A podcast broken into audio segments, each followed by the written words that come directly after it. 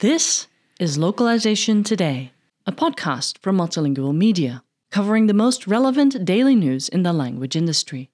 Words of Penitence The Pope, Indigenous Canadians, and the Residential School System. By Andrew Warner. In the days leading up to Pope Francis' 2022 visit to Canada, Maggie Putulik felt slightly nervous. And who wouldn't be, in her shoes? After all, she was going to be interpreting for the man himself. I thought I would be a nervous wreck interpreting for the Pope, she said. But on the contrary, I was extremely calm and very much at peace. Putulik can't say for sure why she was so calm in the moment, but she certainly surprised herself with how at ease she felt interpreting for the Pope in front of Inuit leaders and ministers for the federal government. In July 2022, the Pope spent about a week in the country, traveling to various cities and towns in what he called a penitential pilgrimage, apologizing on behalf of the Catholic Church for its role in the country's residential school system. Alongside a team of more than two dozen interpreters, Putulik worked with the Canadian Translation Bureau to ensure that Canadians from a diverse range of linguistic backgrounds would be able to understand the Pope's message as it was broadcast across the country. It was a monumental visit that required swift yet careful preparation from the Translation Bureau to ensure that as many Canadians as possible could understand his message. Although Putulik had interpreted for other major figures, she says interpreting for the Pope felt different. This was the Pope coming to Canada to apologize to residential school survivors on behalf of the Catholic Church, she said.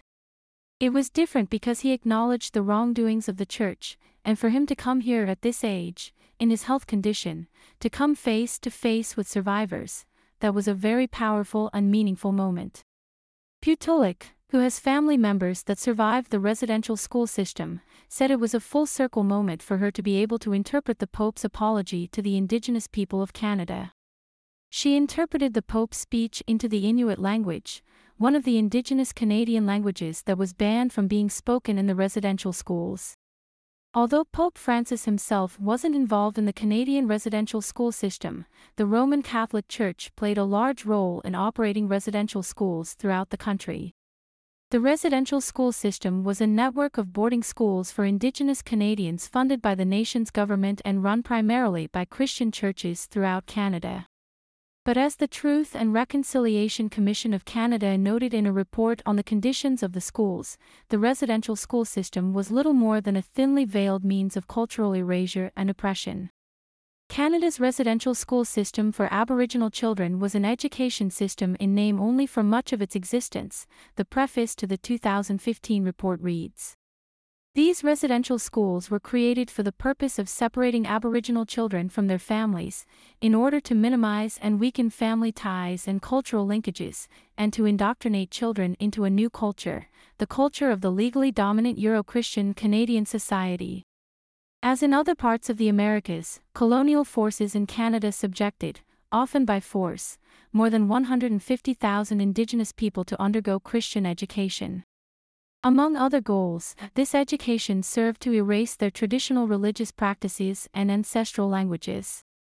More than 130 residential schools operated throughout the country from the 19th century, all the way through 1997. About three quarters of these institutions were run by the Catholic Church, though churches from other Christian denominations were also involved in the maintenance of residential schools.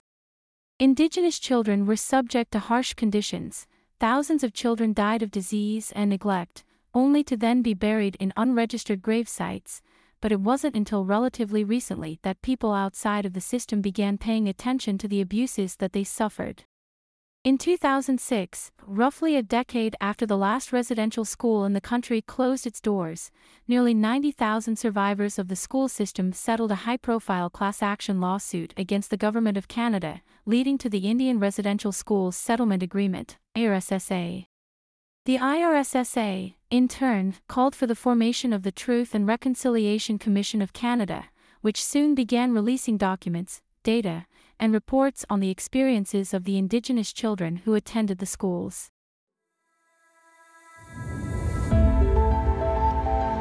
Language Weaver provides AI powered machine translation for modern enterprises and government organizations, delivering robust protection with security by design. At the same time, adapting to your vocabulary so it can speak your language, transforming information into insights in any language. Language Weaver helps you optimize efficiencies, mitigate risks, and enable growth at pace on a global scale. Secure your AI advantage for today and beyond with Language Weaver.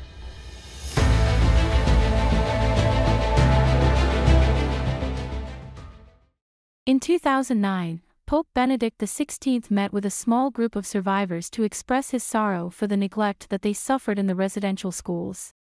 This is widely considered the first time that the Church apologized for its role in the Canadian residential school system, but it wouldn't be the last. Pope Francis announced his intentions to embark on a pilgrimage of healing and reconciliation throughout Canada in October 2021, just a few months after the identification of 215 possible graves on the grounds of the Kamloops Indian Residential School, at one point the largest residential school in the country, in British Columbia. But although he'd announced his visit a little more than half a year before he actually set foot in Canada, the plans for his visit remained fairly uncertain in the following months. Andriane Jobin, who organized the logistics behind much of the language services for the Pope's visit, said the Translation Bureau typically has about a year to a year and a half to prepare themselves for these kinds of visits. But for security and health reasons, they couldn't confirm the Pope's visit to Canada until just two months in advance, requiring Jobin and her team to condense much of the necessary planning work into a much shorter time frame. According to Jobin, securing venues and finding interpreters with such a short turnaround were two of the biggest challenges that they faced. Although the Translation Bureau has staff interpreters who work in Canada's official languages and a handful of foreign languages, Jobin says they had to contract freelance interpreters for the Indigenous languages. They had to find quite a few Indigenous language interpreters. In total, the team provided interpreting services in 12 different Indigenous languages, plus American Sign Language, ASL, English, French, Spanish, and Quebecois Sign Language, LSQ, from the French. Although Pope Francis traveled all across the country, most of the interpreters traveled to Ottawa and stayed there, working together out of a studio there.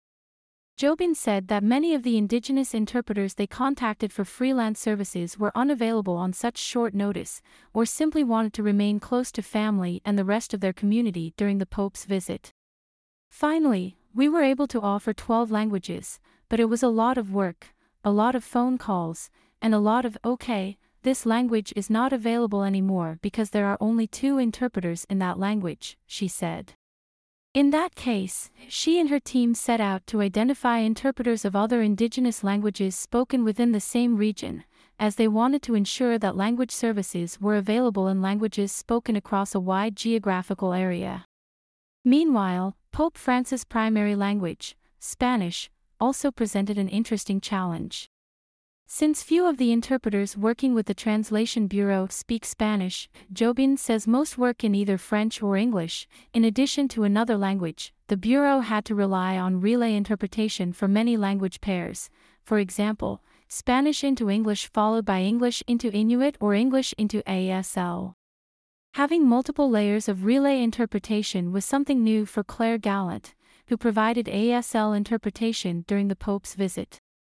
As an ASL interpreter, I'm familiar with and used to relying on a relay interpreter, so when an individual is speaking French, I listen to the official language interpretation and interpret from English to ASL, Gallant said.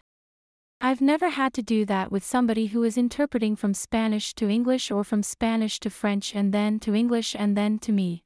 That process, of multiple steps of relay, was a new experience. Gallant wasn't fazed by the fact that she was interpreting for such a historic visit. To me, the work doesn't change, regardless of who I'm interpreting for. It could have been the Pope, or it could have been my next door neighbor. My process is the same, she said. But there were special considerations she and the other sign language interpreters had to take into account with regard to certain religious terminology or idiomatic expressions. She and the other sign language interpreters on the team met with a deaf priest who conducts Mass in ASL to brief them on certain religious vocabulary. She pointed out that English words like reconciliation, pilgrimage, and mystery have specific meanings in a religious context that are tricky to convey in ASL either because they don't have a standard sign or because their meaning is a bit vague.